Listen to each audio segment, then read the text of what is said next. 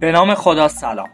پیام اسمی هستم و در این پادکست آموزشی می‌خوام در مورد یک قانون بسیار مهم به نام قانون پارکینسون باهاتون صحبت کنم. پس با ما همراه باشید.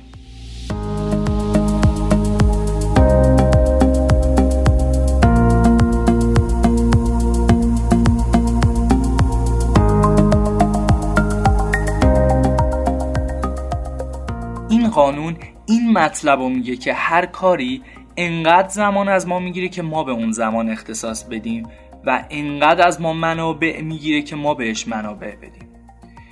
با چند مثال این قانون رو براتون کاملا توضیح میدم.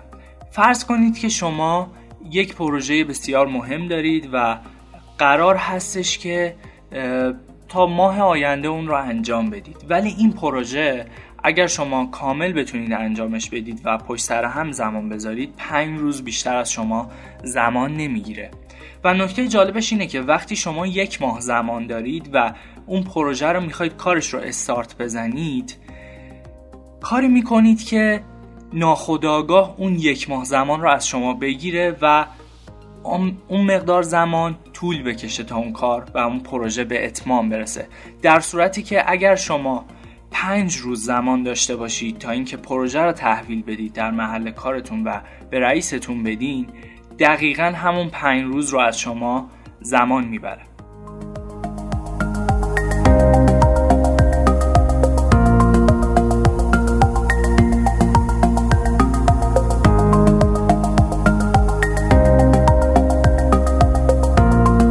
اما این قانون اینجا به اتمام نمی‌رسه و با انتشار کتاب قانون پارکینسون مستاخها و مثالهای بیشتری از این قانون زده میشه.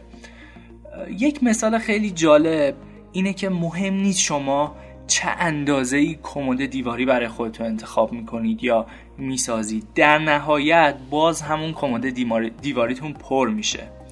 مثال بعدی اینه که شما مهم نیست چه فلش مموری یا هاردی برای خودتون خریداری می‌کنید در نهایت تمام حجم اون پر میشه با اطلاعاتی که دارید.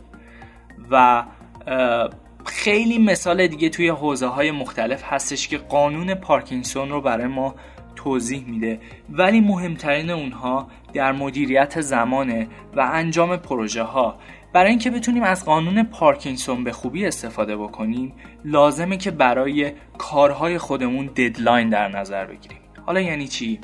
یعنی اینکه فرض کنید شما یک پروژه مهم دارید ولی تخمین می‌زنید که اون پروژه با اینکه یک ماه فرصت دارید پنج روز از شما زمان می‌گیره و بیشتر از اون از شما زمان نمی‌گیره.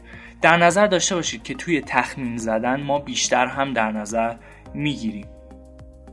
کاری که شما می‌کنید اینه که با در نظر گرفتن یک زمان پایان یا ددلاین در پنج الا 6 روز آینده میگید که این کار باید تموم بشه و بعد اون روز برای کارهای دیگهتون برنامه ریزی می‌کنید. اگر این کار رو نکنید مطمئن باشید که همون یک ماه از شما زمان می‌گیره و انقدر اون کار زمانش گسترش پیدا می‌کنه تا یک ماهتون پر بشه و جالبه گاهی اوقات حتی یک ماه هم تموم میشه ولی ما هنوز کار رو به پایان نرسوندیم.